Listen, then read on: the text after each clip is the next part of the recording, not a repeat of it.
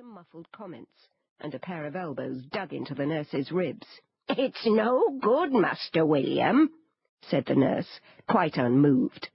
Her bulk easily flattened the boy against the tree, as she, with dexterity born of long practice, removed his wet tunic and handed him a dry one. You'll catch your death if you don't change. She then neatly hooked William's legs from under him, whipped off his shoes, and removed his leggings. Here, put these on. There was a scuffling and a flurry of activity. Oaths were uttered. The nurse raised her eyebrows. Eventually William emerged, his brown hair tousled and his humour blacker than ever. That's not exactly what happened, he retorted, furiously shaking himself free from the nurse's grasp. Gavin did call for everybody to come and look at me riding Sir Percy's horse, but only to make fun of me.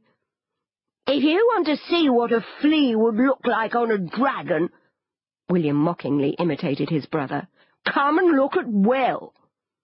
And it was not only the knights who laughed, he went on, aiming a kick at the pile of wet clothes. It was all the servants, too. Anyway, I got my own back if his nose is bleeding. Good. But how did you get so wet? repeated Ellie. There was a short, rather painful pause. Gavin threw me in the horse trough. A very bad boy, that Gavin, observed the nurse, wringing out William's sopping tunic and folding it neatly. A very bad boy indeed. He threw you in the horse trough? Ellie tried to compose her face and think of something appropriate to say. Maybe he will go to hell. Will looked at her pityingly. You don't go to hell for that kind of thing. You might, said Ellie defensively. How do you know? Will sighed. Here he was being dressed by an aged nurse and listening to a silly girl talking nonsense. I'm going to get Sacramenta, he said, trying to salvage some dignity out of the situation. She needs to go out, and nobody can say I look like a flea on a dragon on her.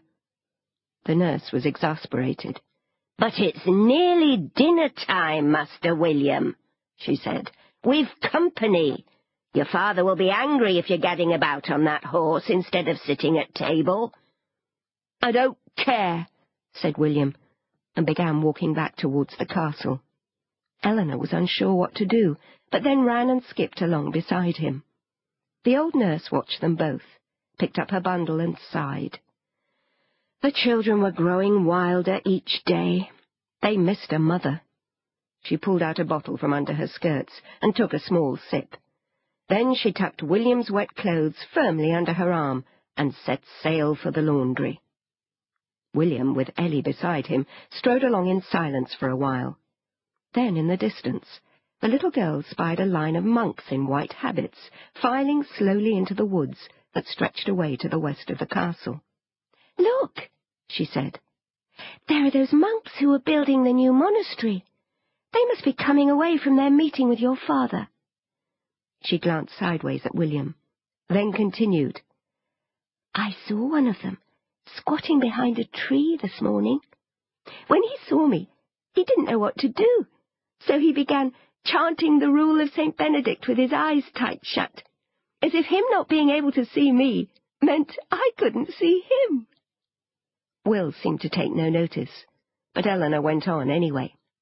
So I began to recite our Lady's Psalter aloud until he was finished and couldn't squat any longer.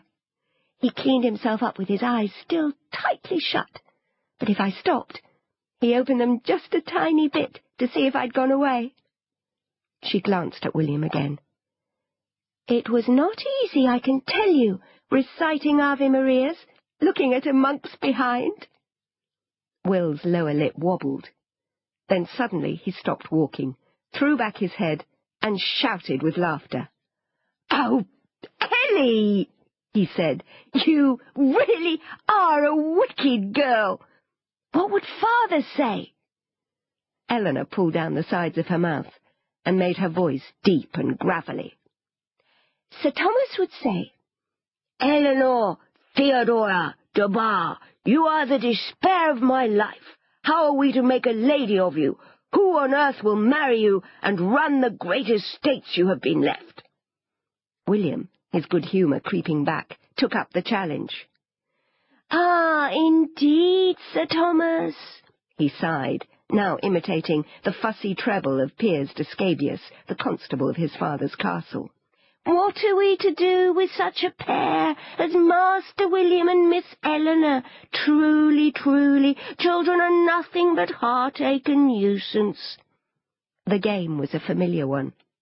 Soon the pair were engaged in most unchristian mimicry, and Will's outraged dignity began to feel less raw. The horse trough incident was by no means unusual. Like many brothers, William and Gavin were constantly at war. Their father, Sir Thomas de Granville, appeared almost to encourage it, and their mother, who might have exercised a restraining influence, had died in childbirth when William was six and Gavin was ten. Eleanor's own mother, a distant cousin of the de Granvilles, had also died in childbirth, at Eleanor's birth, as it happened, and her father had been killed fighting for the king. Passed for a while from relation to relation, for the last eight years Eleanor had been living with the de Granvilles, and William had become her special friend. However, even at ten years old, Ellie knew that it was for the land she had inherited, as well as out of kindness, that Sir Thomas had agreed to take her in. Occasionally she overheard conversations between Sir Thomas and Gavin in which her name was mentioned. She was too wise not to realize that her great wealth meant her destiny lay not with William, but with Gavin. Elder sons must get the prize of the wife with the worldly goods. Ellie had always thought this very unfair. But she was not thinking about that now. She had a much more pressing concern, and that was to stop William going out on his horse and missing dinner, since that would annoy Sir Thomas and spoil the whole evening. This was not only for William's sake. If the monks, whom Eleanor loved to tease, had been complaining about her, she wanted Sir Thomas kept sweet. Where will you take Sacramenta? she asked innocently enough, as William became silent once more. She is so fast, you could probably gallop to the river bridge and back and still get something to eat. Perhaps, said William. He kicked at a stone.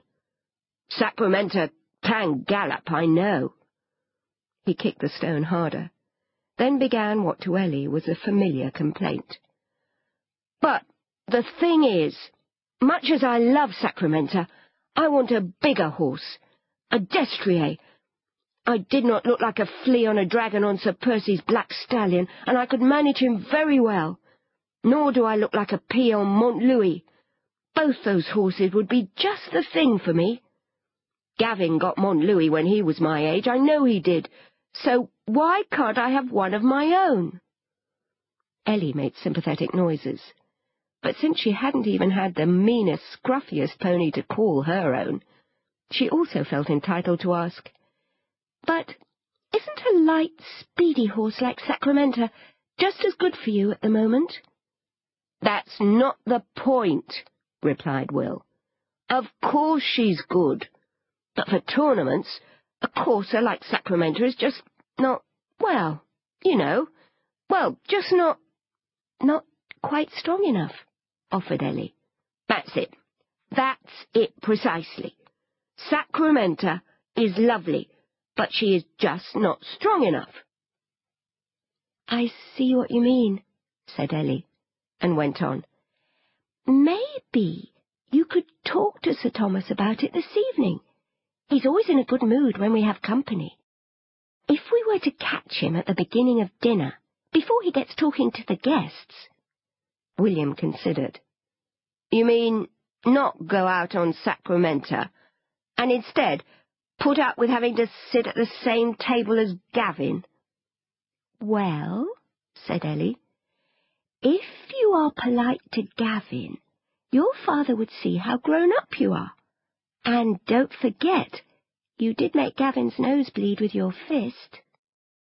William brightened. So I did. Perhaps that is a good